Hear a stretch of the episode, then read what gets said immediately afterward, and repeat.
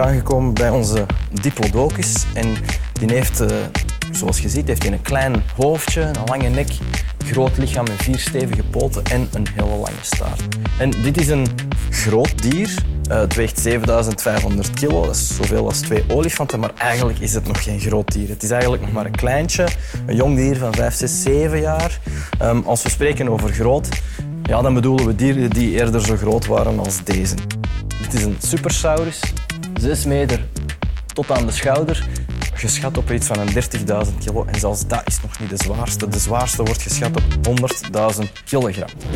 Wij zijn de Universiteit van Vlaanderen. En dit is paleontoloog Koen Stijn. Koen die doet onderzoek naar dino's aan de VUB en ook hier in het Museum voor Natuurwetenschappen. En wij willen heel graag van hem weten hoe die dino's zo reusachtig konden worden. En of het een kwestie van tijd is voor wij mensen ook zo groot gaan zijn. Kunnen mensen zo groot worden als dino's?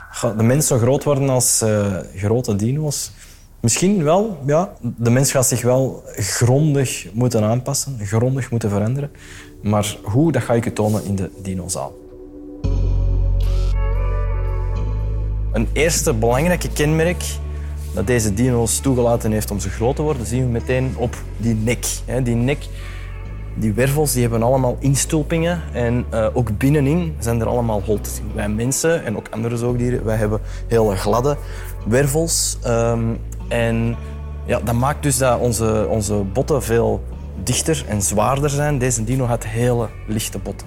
Dus als je wilt groot zijn als een dino, ja, dan ga je ook lichtere botten moeten hebben. Je ziet dat trouwens ook bij mensen boven de 2,5 meter. En half, die beginnen op een bepaald moment zoveel last te krijgen van hun eigen uh, lichaam dat die op krukken moeten gaan lopen. Hè, die hun lichaam bezwijkt onder het eigen gewicht.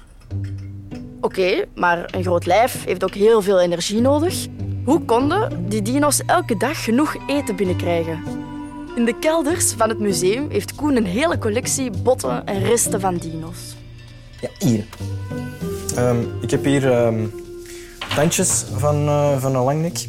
En um, je ziet, dat zijn geen tanden zoals die van ons. Dat zijn eerder spitse tanden. Die tanden die werden eigenlijk vooral gebruikt om planten af te harken van de takken in heel grote hoeveelheden, heel de dag door.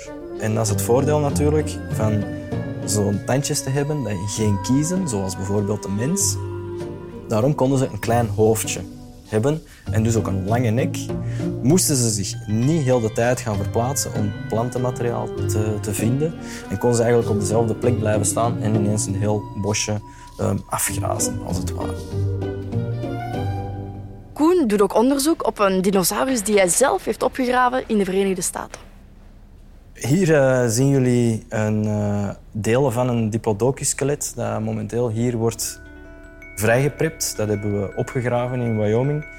En uh, ik ben dus met een soort van diamant appelboor uh, een weefselstaal gaan nemen uit het dijbeen van deze dino en onder de microscoop gaan bestuderen. En dat helpt dus beter te verstaan hoe snel deze dieren zo gigantisch groot werden.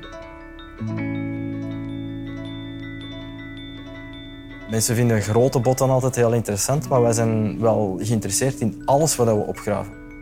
We willen tanden, we willen kleinere botten, medium-sized botten. En voor hetzelfde geld vinden we daar misschien baby-dino's um, of, of, jonge dino's waar we eigenlijk heel weinig over weten.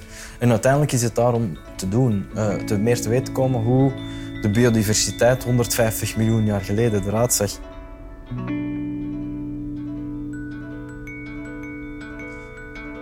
Nog iets dat ze heel efficiënt deden, dat was de voortplanting. Dit is een nest met dino-eieren, zoals dat die langnek-dino's uh, ze gelegd hebben. En voor zo'n langnek-dino is het natuurlijk niet veel moeite om zo'n klein ei te produceren. Ze gingen ze bovendien ook achterlaten. Ze gingen er geen moeite in steken. Ze gingen ze geen eten geven. En zelfs al zouden er het meeste ervan opgegeten worden, dan blijven er nog genoeg over om de soort niet te laten uitsterven. Wij mensen doen dat natuurlijk anders. Hè. Wij, wanneer wij kinderen krijgen, moeten we ze huisvesten en toch totdat ze een jaar of twintig zijn, um, ook eten geven en zo. Dat kost natuurlijk veel, veel energie. En daar wil je natuurlijk heel zuinig mee omgaan. Dus als je graag heel groot wil worden, niet te veel tijd in je kinderen steken. Er is nog een probleem. Een groot lijf heeft veel zuurstof nodig. En ehm, we hebben daar juist gezien op die nek dat er van die instulpingen zijn. Dat heeft te maken met hun uh, geavanceerde ademhalingssysteem. Een systeem dat we ook bij vogels zien. En uh, in die nek en ook in het lijf zitten er allemaal vertakkingen. Een luchtzakkensysteem dat in verbinding staat met de longen. En dat maakt dat het volume van ingeademde lucht veel groter is dan het volume dat eigenlijk in de longen past. En wat gebeurt er dan? Er wordt lucht ingeademd, een deel passeert door de longen, er gebeurt gasuitwisseling, een deel gaat afgetakt worden in die luchtzakken die in de nek verspreid zijn, maar ook in de rest van het lichaam. En tijdens het uitademen gaat die opgeslagen lucht weer door de longen geblazen worden en krijg je dus uh, twee keer gasuitwisseling, zowel bij het inademen als bij het uitademen. Dubbel zo efficiënt dus als bij zoogdieren en mensen. Dus, kunnen mensen zo groot worden als de grootste dino's? Het zou wel mogelijk zijn, maar dan moeten er een aantal hele belangrijke kenmerken gaan veranderen. We moeten veel sneller gaan groeien, veel lichtere botten moeten hebben, een lange nek. Maar om die lange nek te kunnen hebben, heb je dus een veel kleiner hoofdje nodig met kleinere tandjes in. Je zou ook eieren moeten gaan leggen en minder investeren in je jongen. Uh, kortom, uiteindelijk zou die mens er gewoon uit gaan zien als een langnek dino.